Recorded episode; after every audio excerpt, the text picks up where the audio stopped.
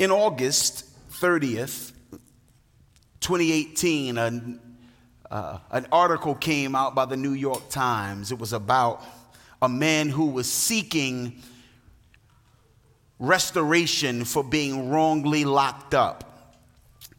On the screen, you can see two gentlemen. Perhaps to you, they look alike. That certainly was the case because Nearly two decades ago, Richard A. Jones was convicted of aggravated robbery after being picked up in a lineup by witnesses who said he stole the cell phone in Walmart in Kansas. Mr. Jones argued and maintained his innocence, but he was serving his 19 year sentence. And then somebody said, Hey, you look like a guy named Ricky. That resemblance would eventually lead to his freedom. A judge threw out Mr. Jones's conviction after the original witnesses were shown side by side photographs of the two men and said they could not tell them apart. Mr. Jones now is seeking to get his life back on track. That was in 2018. In other words, side by side, it became clear that somebody might get mistaken for the other, and therefore it could ruin the life of the innocent person just because the innocent person looked too much like the person who was guilty.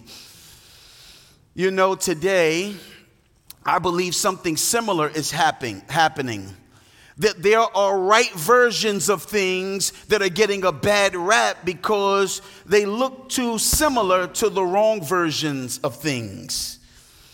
Today, if you use the word social justice, you may have a good intent in it, and yet someone else will come up and they will say, That sounds too much like, and they will vilify what you mean by it. even though what you mean by it is not what someone else means by it.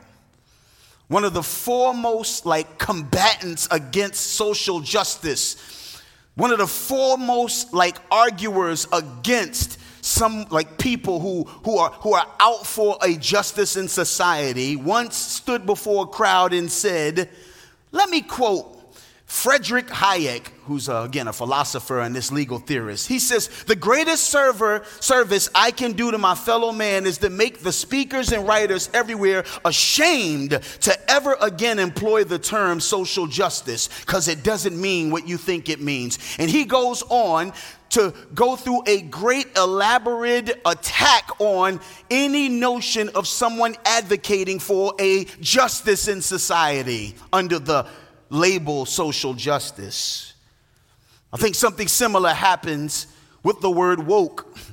You ask a guy on the corner, what does it mean to be woke? And he'll tell you it means to understand the interplay between history and politics and economics in keeping certain systems or certain injustices in place. Somebody else will get up and teach people, oh, woke is, and then they'll list all the extreme positions on quote unquote the left, and they'll say that's what it is to be woke, so you don't want to be woke. So people will say, but I don't mean that. And they'll say, well, you sound like that, and you look like that. Another one would be religion. A lot of people say, I don't like religion. I'm not religious. I don't, I'm spiritual, but I'm not into organized religion. Our text this morning is going to tell you that God Himself has a problem with a type of religion. But what I'm hoping to do is salvage the good version of religion. James chapter 1, 26 to 27, you don't have to turn there, says, If anyone thinks he is religious and doesn't bridle his tongue, he deceives his heart. That person's religion is worthless. Religion that is pure and undefiled before God is this to visit orphans and widows in their affliction and keep oneself unstained from the world. What James says is there's a good religion and there's a worthless religion. If you look in the dictionary, the word religion means the belief and worship of a superhuman controlling power, especially a personal God or gods. What people mean when they say, I don't like religion, I'm not into religion, but they usually want credit for believing in a, a, a transcendent deity well, then you're religious, depending on how you define it. Another definition for religion, a particular system of faith and worship. You have a way you worship. No one just worships, you have a way that you worship. So, therefore, you have a system of faith and worship. Or another definition, the pursuit or interest to which someone ascribes supreme importance. In other words, people will say, man, he's religious on the, with, with, with, his routine. And what that means is, I, I take my routine so seriously that people say it's almost like a religion. Because if it's one thing about religion is people give their all to it regardless of what the religion is. So, what I'm here to do today is to use a famous passage of Scripture, well known passage of Scripture, to highlight a religion that God hates. In the effort to make us double down on the religion that is pure and undefiled. My goal is for you to want to be religious, rightly understood. For you to be committed to your religion, rightly understood. And for you to help a world that's throwing religion overboard because next to the doppelganger of whatever man came up with, they're confusing what God came up with with what man came up with. So I'm in the book of Amos, chapter 5. And I want to talk about the religion that God hates. God hates, firstly, the religion of the self righteous. The religion of the self righteous. Look at 18 to 20. Woe to you who desire the day of the Lord. Why would you have the day of the Lord? It is darkness and not light, as if a man fled from a lion and a bear met him, or went into the house and leaned his hand against a wall and a serpent bit him. Is not the day of the Lord darkness and not light and gloom with no brightness in it? Why would you desire the day of the Lord? Now, already I have to explain this because Amos starts off by asking Israel. Amos is a prophet in the 8th century BC.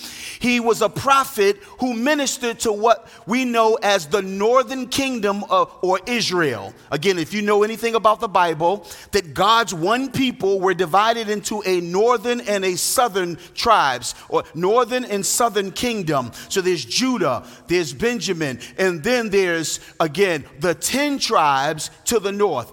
Northern Israel is now being addressed and they're being rebuked because though they were prosperous, and though things were doing well on the surface, they had specialized in violating the way God wanted things to be carried out. And so he starts by saying, Israel, why is it that you all thirst for something called the day of the Lord? This word desire is a word that actually means to thirst. It's, it's used of sexual passion. You know, we kind of say that today. That's sort of like a slang term, right? They'll say, oh man, look at women thirsting over so and so, or look at men thirsting over her. That's exactly what he's saying. You're thirsting over the day of the Lord. This is the earliest occasion of that phrase, the day of the Lord.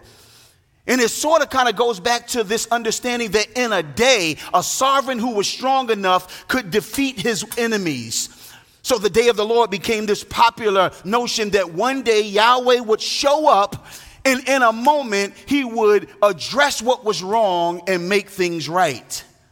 I'm going to use uh, the scriptures and show you a couple of reference points in Isaiah 13, verse 6. Well, for the day of the Lord is near as destruction from the Almighty, it will come.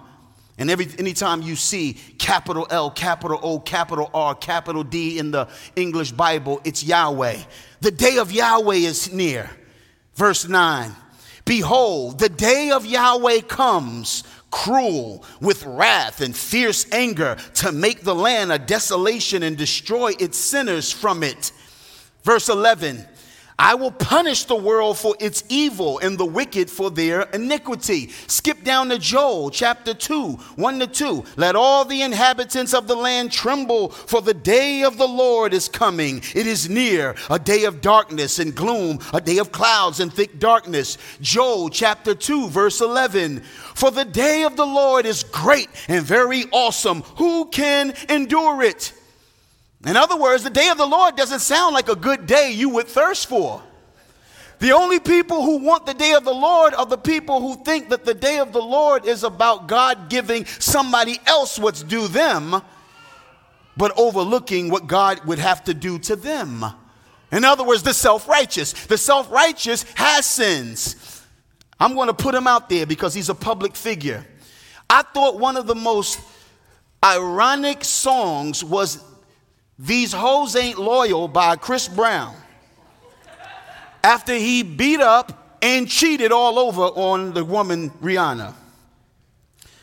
And they're people. I heard ministers say it. These ain't loyal. I'm like, and it'll be by somebody who's a chronic adulterer. In other words, the self righteous says, I'm not thinking about my sin, I'm thinking about somebody else's sin. The day of the Lord is when Yahweh would show up and show out. It's an ultimate day of divine justice when through the Lord Jesus, he's going to right all wrongs and make all things right. And so he says, so in other words, you're asking for justice. Why would you thirst for justice, Israel? Have you looked in the mirror lately? Amos says. Do you understand? Have you looked around at the way you do business? Yeah, the self righteous why would you want justice? They thought they lived during a time where Assyria, the Assyrian army, was about to come. Some 40 years after this, Assyria would come and completely wipe them out. At the time, they were kind of trying to rub shoulders with Assyria. So they kind of were like Assyria a little bit, and yet they thought that God was going to come and deal with Assyria, but that God would not deal with Israel. It's a day of darkness, not light. This justice that you're asking for, it's unavoidable, it's inescapable, and it is inevitable. He says, it's like if a man was juking a lion and then a bear was there, did a spin around and the bear went by. Then he goes home and says, Phew, that was a close call. And then a serpent bites him on the hand. So You thought you got away. It's unavoidable, it's inescapable, and it's inevitable. But Amos wants you to know that it's also impartial. That the justice of Yahweh is impartial. It's an equal opportunity blaster. When God's justice shows up, if justice were to show up, God would not skip over, in the words of Dr. Tony Evans, the church house on his way to the White House. So anybody can get it. 1 Peter 4:17 says it this way, judgment is to begin at the household of God. It begins with us, Peter says.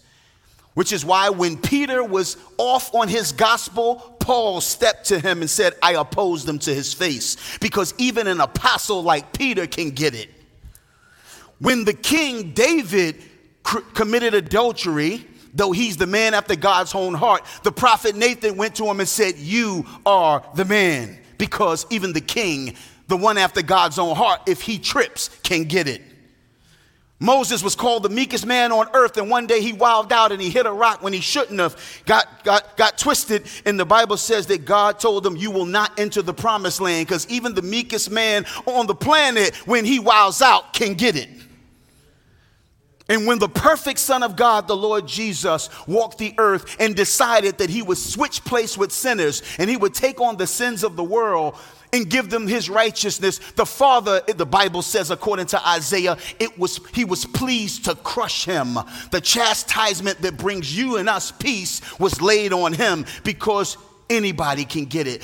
Why would you want justice? he says, if you looked in the mirror it's darkness, it's not light. The day of the Lord is gloom with no brightness to it. And so, today I just want to remind you that God hates a religion of people who are self righteous, who think others should get what they deserve, but think they should be given mercy. And so, if you ever demand justice, just know that God will give discipline before he gives deliverance. And Israel was eligible for it. Earlier in chapter 3, Amos says this You only have I known of all the families of the earth, Israel. And the Hebrew Israelites love to point to this because many of them want you to know that Israel is special, and they were. He's, it says it here. You only have I known, that's a word in the Bible that means, do I have this rich relationship with? At that time, he says, of all the families, therefore I will punish you for all your iniquities. In other words, it's because you're my people, I must bring the day of the Lord for you too. Now, don't get me wrong, we should want justice. One, justice is from God, and to pursue it is to be like God. If you're taking notes, Isaiah 117 says, Seek justice, correct oppression, bring justice to the fatherless, plead the widow's cause. We should want it and we should pursue it. Proverbs chapter 21, verse 3. To do righteousness and justice is more acceptable to Yahweh than sacrifice. Isaiah 61, 8. For I, the Lord, love justice. I hate robbery and wrong. So you should want justice. Because it's God's character, it's in God.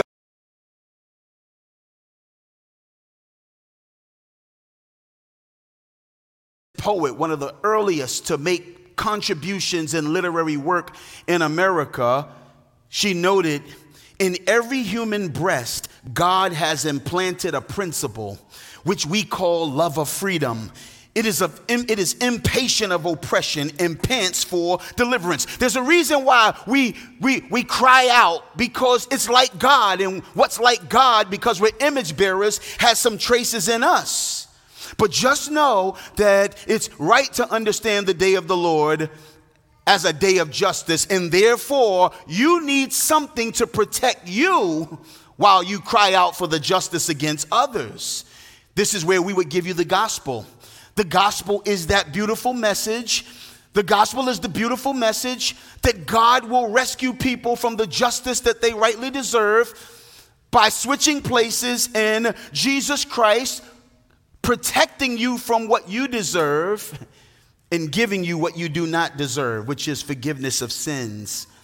Every now and then you'll go to the dentist and they'll have to take x rays and they may put a lead vest over you. And the reason why is because they're like, these rays, we want the rays to hit your jaw. We just don't want the rays to hit your heart, to hit your joints, to hit your, because the, it will get it.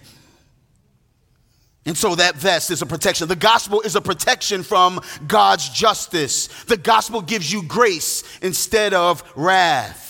God hates the religion of the self justice, so the right self righteous. So when they wanted justice, they were forgetting that they too were scheduled for justice. But not only that, God hates the religion of the self focused. The self focused. Look at 21 to 23. I hate, I despise your feasts. I take no delight in your solemn assemblies. Even though you offer me your burnt offerings and grain offerings, I will not accept them. And peace offerings of your fattened animals, I will not look upon them. Take away from me the noise of your songs to the melody of your harps. I will not listen. Note the emphasis of the word your. Everywhere you look, it was your. He says, These are your feasts, not mine. These are your solemn assemblies. These are your burnt offerings, your grain offerings, your fattened, your songs. In other words, what he's saying is, I don't like this because really you've turned worship into something about you rather than worship being about me. I've said it before, and you probably heard it because I say it in oh, like every other message, but John Piper has a great quote. He says, We love to be God centered as long as we believe that God is man centered. The church and our faith, we rig it so that it's about our comfort and our schedule and our entertainment and our attention span and our flavor and what it means to me. And we open the Bible and it says, Well, I think, well, not to me. And we make it about us. God says, I hate religion that's about people who are self focused. Look, look at the strong language that Yahweh. Now, before Amos was talking, here Yahweh speaks in the first person. It's almost like he said, Hold on, I'll speak for myself right now. I hate. Again, before it was like, Hey, Amos was like, Hey, how come y'all want? Now God says, I speak for myself directly. I hate, I despise, I take no delight, I will not accept, I will not look, I will not listen. All I'm saying is this is religion that Yahweh hates. It's not me saying it's Him. Any worship that's about man and not God, He hates. When religion becomes about a program rather than His person, He doesn't like it. Religion that focuses on felt needs of the human rather than the knowledge of the holy, He doesn't like it. Some preachers, they like God's wording, but they use God's wording to communicate their own word. And then they sprinkle the word Jesus on it because that's they know in this era that's the magic word, Jesus. But it's like Shamu. One time I went to this place called SeaWorld when they used to have all these killer whales. And the killer whales, and everybody would go to see the killer whales. We ended up regretting it later, but up at that time we liked it. And you would go to Shamu, and then we learned that Shamu died a long time ago. But they needed the name Shamu to make you come and see it. But really, the show goes on without Shamu even being there. For some people, Jesus is not even in the picture. We still use his name because you need the God recognition in order to make people think, oh, this is about Jesus. But Jesus, the show goes on with or without Jesus, whether you know Jesus or not. So God says, in times like that, you can hoop, you can holler, you can pray, you can fast, you can praise, get Maverick City, get Kirk, Tamela Mann, Tasha Cobb, Todd Dulaney, you, you name them, put them up, and I will not listen. I hate, I despise, I take no delight, I will not accept, I will not take away from me, I will not listen. And listen, this is not me. I'm talking about the doppelganger that makes people not want the real religion, the real song, the real feast, the real sermon, the real pastor, the real word from God. Burnt offerings, cereal offerings, grain offerings. These are actually things that God actually did request. So, what is he saying? I want the real version, not the fake. I don't want just the external formality, I want the relational reality. And so, blueprint he hates the religion of the self righteous who think other people's sins are worse than their own. He hates the religion of the self focused. And God hates the religion of the superficial Verse 24 to 25. But let justice roll down like waters, and righteousness like an ever flowing stream. Did you bring to me sacrifices and offerings during the 40 years in the wilderness, O house of Israel? But let justice roll down. One of the most well known passages in all of Scripture. In fact, people thought that God got it from MLK, it was the other way around. Amos 525. Let justice roll down in that I had a dream speech, Martin Luther King, he leveraged it. What was he saying? What do you mean, let justice roll down in righteousness like a stream? Here's the AND campaign. Shout out to the AND campaign. It's a call for justice and righteousness. It's the coupling of a, a, a, heart to put things in order socially and at the same time as an extension of a righteous heart that's been put right vertically. Ah, this is about justice and righteousness. And here's what one commentator said if there are shades of difference to be discerned, justice puts some slight emphasis on establishing and preserving order in society by righting wrongs and punishing wrongdoers, while righteousness emphasizes the relationships that covenantal society entails and insists that each person in the covenant do all that is necessary to keep the covenant working right. In other words, this is someone who's right with God and therefore they make things right among men. It's the AND campaign. Let justice roll down. Let righteousness come. The vertical and the horizontal. Faithfulness to God and faithful and love of neighbor. Life and lips, creeds that you believe. Say the creeds, but also do the deeds that match the creeds. Life and doctrine. The Bible says, watch your life, your living, and your doctrine, the theology you talk. Watch both of them closely. Orthodoxy, we say, for the, the, the, the high minded, and orthopraxy. Rightly ordering myself, man in the mirror, oh yeah, and rightly ordered society. You believe in one God? Yeah, then preach Him. You believe that He's holy? Then obey Him. You believe that He's worthy? then worship Him. You believe that He's real? Then push back on false understandings about God and contend for the faith. You believe that He died for your sins?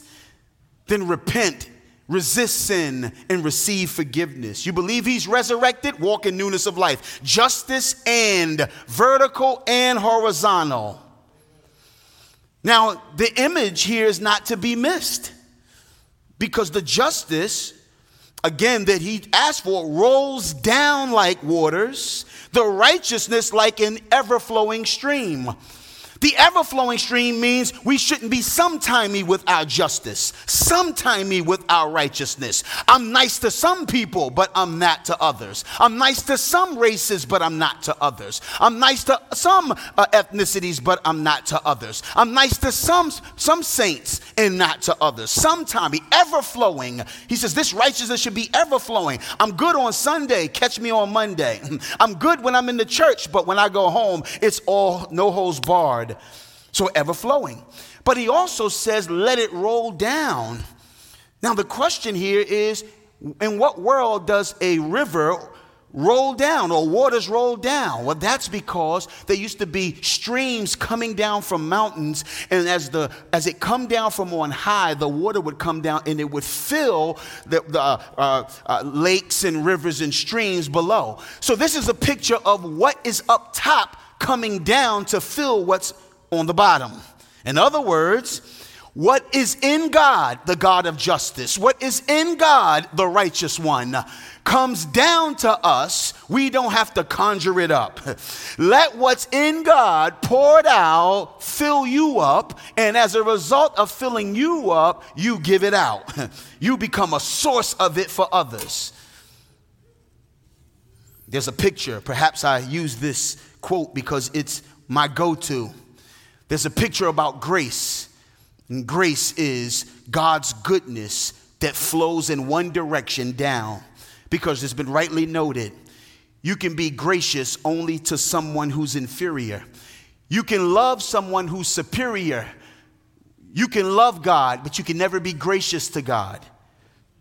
But God's grace is His goodness that comes down to us. Let what's in God come down and fill us justice and righteousness.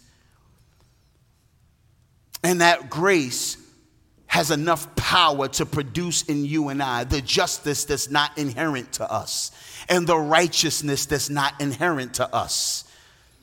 One preacher said it this way grace is too commonly regarded as a pleasing sentiment, a sofa disposition, a welcomed feeling of cozy favor entertained toward us by our God. Grace is more than a smile of good nature. It's not the shimmering face of an illumined lake, it's the sunlit majesty of an advancing sea. It is a transcendent and ineffable force, the outgoing energy of the redeeming personality of God, washing against the polluted shores of human need. In other words, words, grace is not fuzzies, grace is force. And, and, Titus says that grace teaches us to say no to ungodliness and worldliness. It takes God's goodness to put in you the power to do this justice that you talk of and this righteousness that we seek. Put it all together. God hates the religious of the self righteous who want the day of the Lord, but not for themselves, but for their foes. He, the self focused, people who have feasts and festivals and choirs and jubilees and jamborees, and yet God's not even in the picture. And then the superficial, where you look like a church on the outside, but when we look for the justice that's true of the church, it seems like it's empty. When we come to you for to see the justice that's in God flow out of you, you have a dam set up so it can't get out. He says that's superficial. Externals forms, but it doesn't have the substance. Now, I want to just say right here that there's an attempt today, again, to do away with church. People like to talk about them and God being cool, but they're not connected to anything of, that's structured. So, what they want is formless, foundationless, no authority, just their friends around the couch. Some guy that they kind of like make feel like they've got authority, but if something really were to go down, that person would see that they don't have authority. No accountability. This is no shade if that's the kind of thing that you know people go to. This is just to say that there is a reason why God says, I don't want the stuff that God elsewhere says he does want. If you were to go to Exodus 20, 24, I won't have these on the screen, but you would see that God says, An altar of earth you shall make for me and sacrifice on it your burnt offerings and your peace offerings. So here God wants burnt offerings. Here God wants peace offerings. Burnt offerings show up with Cain and Abel. Back in Genesis, God was saying, Bring me what you got as a burnt offering, because burnt offerings were consumed as a way to say, All that I have is yours. So he would say, Burn the whole offering. Deuteronomy 27, 6 to 7. You shall build an altar to the Lord your God of uncut stones. You shall offer burnt offerings on it to the Lord your God. You shall sacrifice peace offerings and shall eat there, and you shall rejoice before the Lord your God. God says, I want the burnt offerings, I want the peace offerings, and I want the delight and the joy in the relationship present at the same time. Exodus 29, He's telling the children of Israel as they're coming out, the other lamb offer at twilight. And he says, and offer it with a grain offering. There's the grain offering. And the grain offering was a way of basically demonstrating that I'm dependent on, because they were dependent on agriculture, I'm dependent on grain, and God is the provider of grain. So I give God some of my grain to demonstrate that I'm thankful and I'm dependent on you who provides the grain. In other words, all of these are expressions of things that Yahweh wants people to know. You're into God, aren't you? It seems like you give Him your all, it seems like you bring peace and you share with what you have, you're dependent on Him. I mean, again, this is what God does. Ezra 2 6 5, just Put it away in your pocket. I'm almost finished. And usually that means I'm not, but I'm really almost finished. Besides, their male, fe- their male and female servants, he says they had 200 male, female, male and female singers. This is when Ezra, the priest, was organizing the religion. And one of the things they organized was people to sing.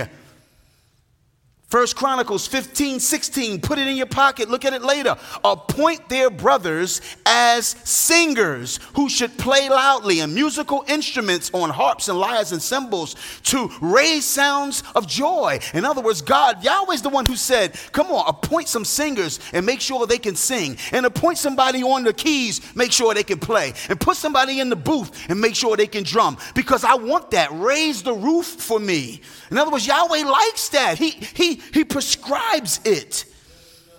But look at this Isaiah 5:12. They have harp, they have lyre, they have tambourine, they have flute, they have wine at their feast, but they do not regard the deeds of the Lord or see the work of his hands. There it is. But where's the justice? Where's the righteousness? So I want to push back on the people who throwing church away, throwing religion away, throwing the organization of church and religion away. God is the one who commanded gatherings, giving, singing, praising, sermons. And then in 1 Timothy 3:15, he says, "Let me just write you so you know how you ought to behave in the household of God." You don't just come here and it's whatever. God says, I actually have a way to like, like and again, it's, it's, it's, I prescribe a way to come to me and to do what you do and to do what you do for my sake because it's about me. In Titus, another one of the people who helped plant churches, it says that Titus was told, "Hey, I want you to stay back in Crete, and I want you to put in, I want you to put, bring to order what's left, order it." Right now, it's just a bunch of f- stuff all over the place. You and God all over the place. Order, and then he says, "So." Start with elders, somebody that's qualified to bring oversight. God wants not just you loving him, but you loving him in the context of me loving him so that the world could say, man, God has a we that loves him. me and Pastor Dhati talk all the time. Where's the we? Because you could be in this room and not care about anybody else in this room except the group you came in with. And so your we is the people you walk through the door. But what God wants is a we from different sides of the tracks, economic status, people who from different colors, different backgrounds. And when they come together, they like Voltron form a we that God takes the credit for. If you have routine without relationship, eventually it'll lead to hypocrisy because people will see you doing church, but it won't be church. And if you have relationship without routines, eventually you'll lead to heresy because everybody will think what they want to think, do what's right in their own eyes, and it'll be all over the place. There's a pastor named Warren Wiersbe. He says something great. He says, if your lifestyle contradicts the God, the word of God, you either change your lifestyle or you change the word of God. What people do is they decide they want to do what they want to do, so they change the word of God rather than change their lives. So we need our faith, our religion to come up under God's prescriptions. God hates religion that he's left out of.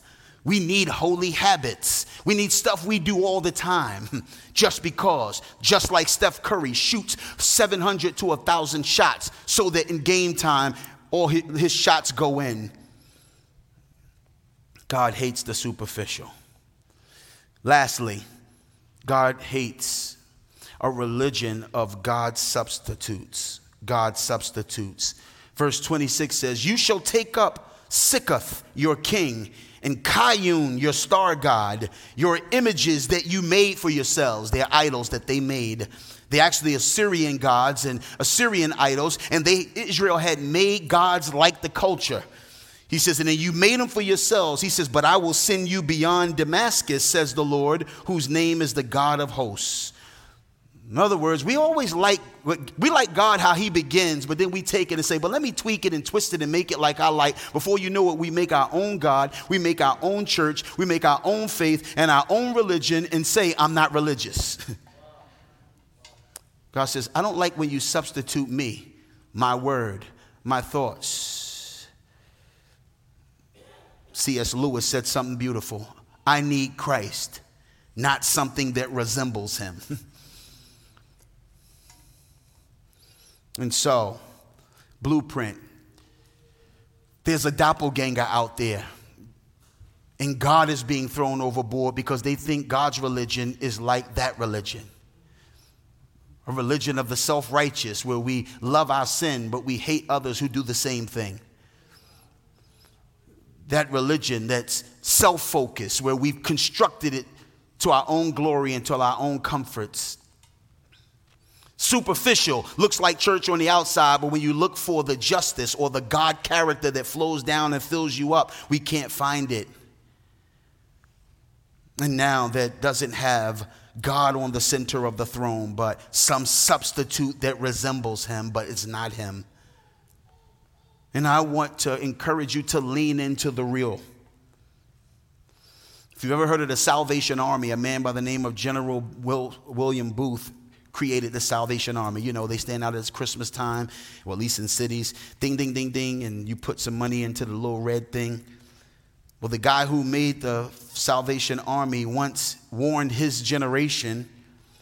He says, Soon there will be religion without the Holy Spirit, Christianity without Christ, forgiveness without regeneration, morality without God, and heaven without hell. That sounds like he saw the day we live in. True religion is what God says and what God wants. Christ on the throne, his praise and his glory is the agenda. And I want to encourage you to lean in and double down because it is God and man in that order. I conclude with something that a a, preacher, an old black preacher, one of the earliest we have on record. It was a sermon. His name was John Jasper. John Jasper was a preacher, and he was preaching to his congregation, and he gets heaven right. And what is true about heaven, because heaven also usually gets the shaft. People like heaven because of its streets. They like heaven because of its gates. They like heaven because grandma's going to be there. They like heaven because it's going to be no more sickness, no more crying, and we'll study war no more. But like, sometimes we miss that heaven is about the one who, who is the centerpiece of heaven. I want to be in heaven because he's there. Christ, the Lord, seated on the throne, to him who sits on the throne and unto the Lamb. That's what it's about. And all the other stuff will come. Well, he was telling his, his congregation that. And so I'm going to read it. And if you don't know the Lord Jesus, and you're not looking forward to this day based on true information, because some people think we're all going to just one day be okay with God. No, the Bible says there is a way to Christ that we bring him our sins and we lay them at his feet and say, Please take my sins in exchange for your righteousness because I heard that you died on the cross for sinners like me. I turn from these sins and I want power to be to overcome them and I pray that you will come and you will sit and be resident in my life. I want you to put in me justice roll down. Roll down your justice, roll down your righteousness, roll down your love for holiness, your love for people, your love for doing the right thing and turning from the wrong thing, your power. Roll it down into me. The Bible says that the Spirit of God would come in and download in you the character and the person of Christ. And then when you die, you can say, like John Jasper, Brothers and sisters, when I think of the glory which shall be revealed in us, I can visualize that day when old John Jasper's last battle has been fought and the last burden has been borne. I can visualize that day when this tired servant of God shall lay down his burdens and walk up to the battlements of the city of God. Then, as I stand outside the beautiful gate, I can almost hear the mighty angel on guard say, John Jasper, you want your shoes? I was going to say, course, I want my shoes, my golden slippers to walk the gold paved streets of the city of God, but not now. Then I can hear the mighty angel as he says, John Jasper, don't you want your robe? I was going to say, course I want my robe, that robe of linen, clean and white, which I'm which the righteous of the saints, which are for the righteous of the saints, but not now. Then the angel will say, John Jasper, you want your crown? I shall say, Course, mighty angel, I want all the reward that's coming to me. This poor black servant of the Lamb, but not now. Then the angel would say, John Jasper, wouldn't you like to see Elijah, the great prophet who called down fire from heaven? Wouldn't you like to shake hands with John, the beloved disciple who leaned on the master's breast at the Last Supper? Wouldn't you like to shake hands with Paul, the great apostle to the Gentiles, the greatest church establisher and soul winner of all time? I'll say, course, mighty angel. I wants to know and to shake hands and to commune with those, the saints of God who have won the incorruptible crown. Yes, I have some loved ones over here I wants to see too, but not now. First, I want to see Master Jesus. I want to see him first of all. Let our faith, let our church, let our religion be him first of all. And out of what he pours in us, let people have access to him through us. Gracious God and Father, let it be. Thanks for worshiping with us. For more information about Blueprint Church, visit us online at blueprintchurch.org. You can also follow us on Facebook, Instagram, and Twitter at Blueprint Church. Have a great week, and we'll see you next Sunday.